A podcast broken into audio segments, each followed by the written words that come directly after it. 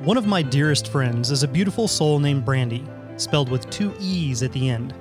This is a very important aspect that we cannot overlook, lest we all be in a great deal of trouble. We first met when we were just children, growing up and going to school in the middle of nowhere. And we became the fastest of friends while bonding over very random things like Anne Rice and Savage Garden. When I was sixteen, I was headed out to her house to pick her up so that we could drive to a neighboring town to go see a movie. You see, that's how things worked back then. Living out in the country as we both did, it was a minimum of a thirty-minute drive to get literally anywhere. And most of the time, that entire drive was just open country between point A and point B. On this specific adventure, it got dark before I could actually find her house, and I ended up getting lost. Out of frustration that I couldn't figure out which wrong turn I had taken, and knowing that we were going to be late to the movie, I was driving a little bit faster maybe than I should have been on an unknown road. In the dark, the pavement quickly transitioned to a poorly maintained dirt road that was no better than a two-track. The car that I was in was very low to the ground, and this dirt road had a high pile of dirt in the middle with two ruts on either side. This caused the car to instantly high center, and it was thrown off of the road and out into a field, where it flipped nose to tail multiple times, crashing a great distance out into the middle of this field, where it somehow ultimately managed to fall back onto all four wheels. The roof had been flattened down level with the hood and the trunk, breaking the backs of the seats off. And technically, I should have died had it not been for the fact that the initial impact forced me all the way down into the floorboard, and the seat belt, well, the lap belt, was up underneath my armpits. That's how far down in the car that I was. Despite everything that had just transpired, the aspect that drove the point home that I was going to be in serious trouble was when I tried to get out of the car and the door simply fell off. I started walking away from the crash towards the nearest light that I could see and picking up what belongings I came across along my way, but I was never actually brave enough to turn around and look back at what might have been left of the car itself. The light that I ended up heading towards was a couple of miles further away than it originally looked out there in the dark. And in the end, I found out that I was actually only about half a mile away from Brandy's house, had I only gone the other direction. Needless to say, we never actually got to go see that movie. Actually, at this point, I couldn't even tell you what the movie was. But it was Brandy who helped me to get over that terrifying experience and helped me to build up the confidence to eventually get back behind the wheel and start driving again.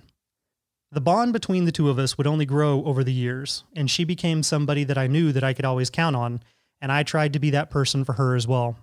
You see, Brandy had been through a lot in her very young life. She lost both of her younger brothers when they were just in their teens. Unfortunately, I was not able to be there for the first, but I was able to be there to hold her hand while she said goodbye to the second.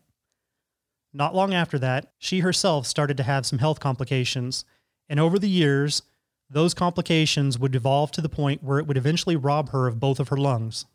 She was lucky enough, though, to get a last-minute transplant of a single oversized lung, which saved her life. She would later go on to name that lung Gary. Why, you might ask? I don't know, but that's just Brandy. And though they would have their disagreements from time to time, her and Gary did the best that they could do. In fact, all three of us would go on lots of little mini adventures over the years to try to help build up Gary's strength so that he could help Brandy breathe a bit easier. Despite all of these things that had gotten thrown her way or that had gone wrong in her short life, she never once complained about the hand that she had been dealt. In fact, she would make light of it and joke whenever possible. She was simply just happy to be living her life.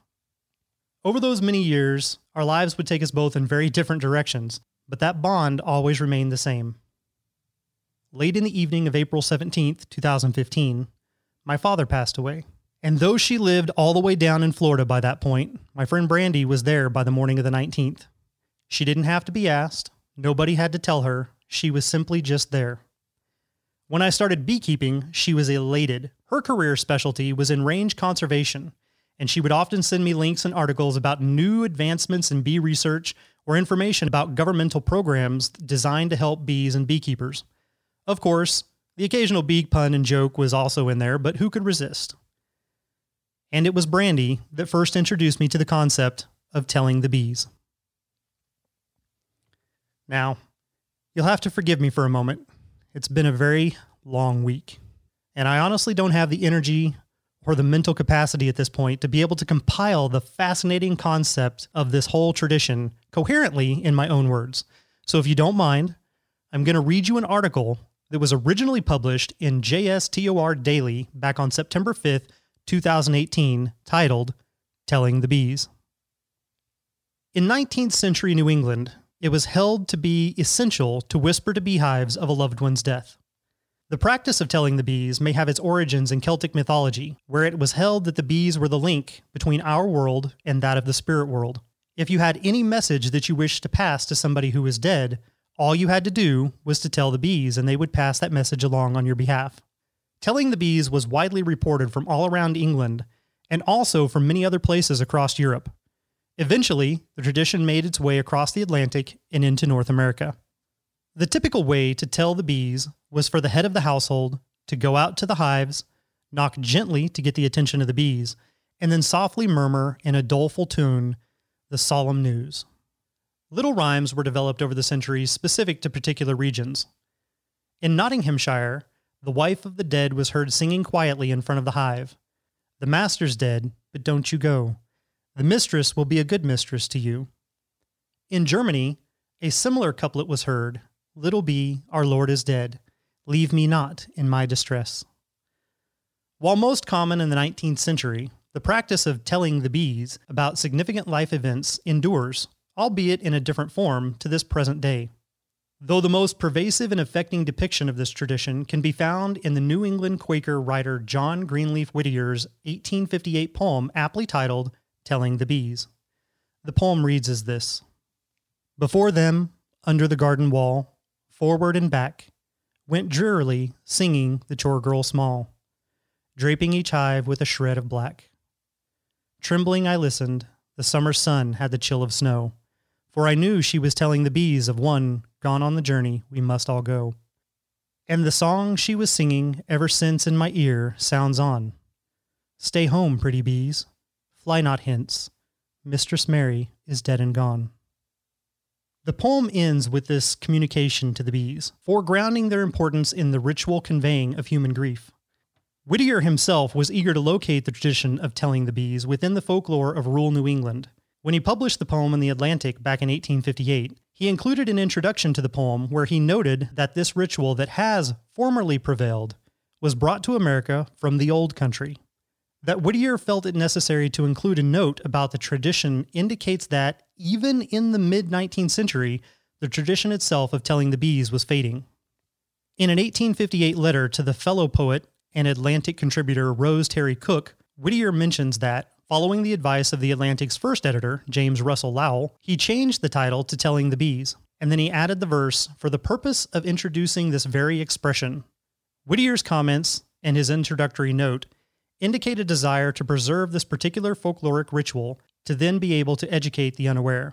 The emphasis that Whittier places on this concept of delivering important information to the bees implies that there is a special relationship that exists between the honeybees and the humans that is essential to maintain. While the traditions varied from country to country, telling the bees always involved notifying the insects of a death in the family. This way, the bees could share in the mourning. This generally entailed draping each hive with black crepe or some other shroud of black. It was required that the sad news then be delivered to each hive individually by knocking once and then verbally relaying the tale of sorrow to the colony. Charles Fitzgerald Gambier Jennens, a British Victorian apiarist and rector, in his book, A Book About Bees, circa eighteen eighty-six, asserts that this message should be delivered to the hives at midnight. While in other regions, like in Whittier's New England, they simply hung crepe on the hives and then sang to the bees that so-and-so is dead.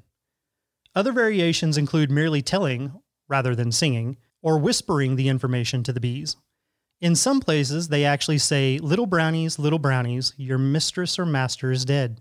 Tammy Horn, a literary scholar and apiarist, writes in Bees in America, How the Honeybee Shaped a Nation, circa two thousand five, that in New Hampshire, the news of the death must not only be sung, but the verses must also rhyme.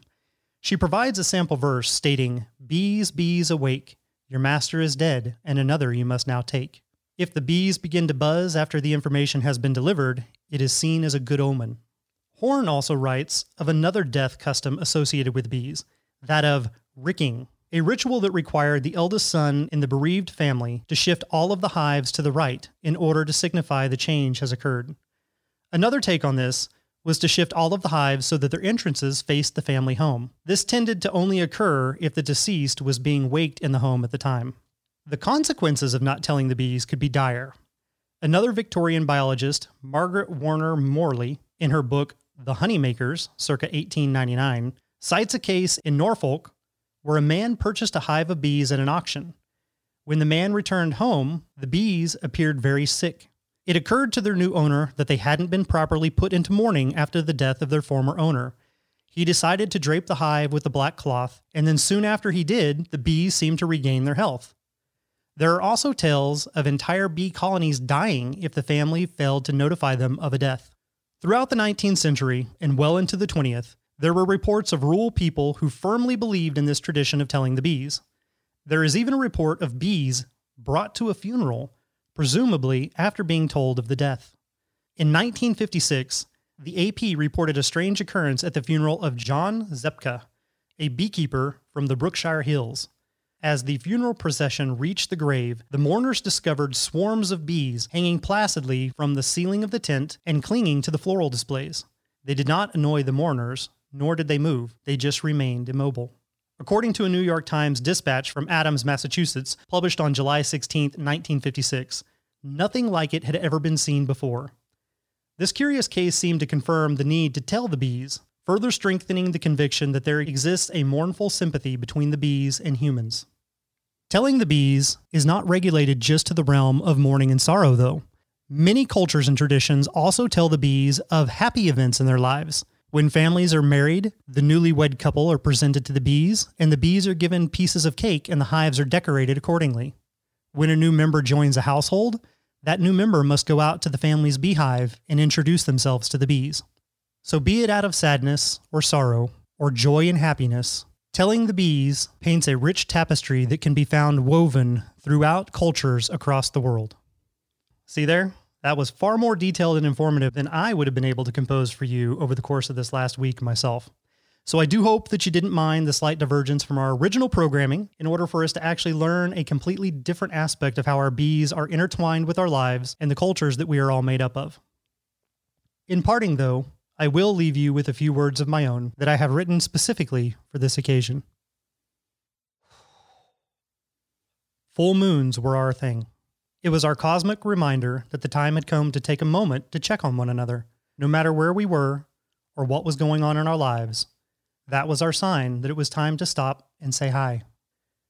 So it was only fitting that I slipped out of the house on this warm April night to find my hives bathed in the light of her last full moon. You see, she had slipped away from this world early that very day, and even though I knew it was coming, it was still all too soon. As I sat down amongst the quietly humming hives, I tried to brace myself for the task that I had come to do.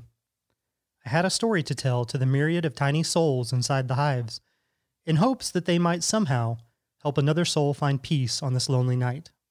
I had just lost one of my dearest friends, and though I wasn't ready to say goodbye, I knew that the time was right, as for many years now, her life had been so full of pain and plight. So I sat there telling the bees all about my long-lost friend, hoping that she went peacefully into that soothing light at her journey's end. And though she may now be gone, I ask the bees if they will help sing her song so that her memory may never end.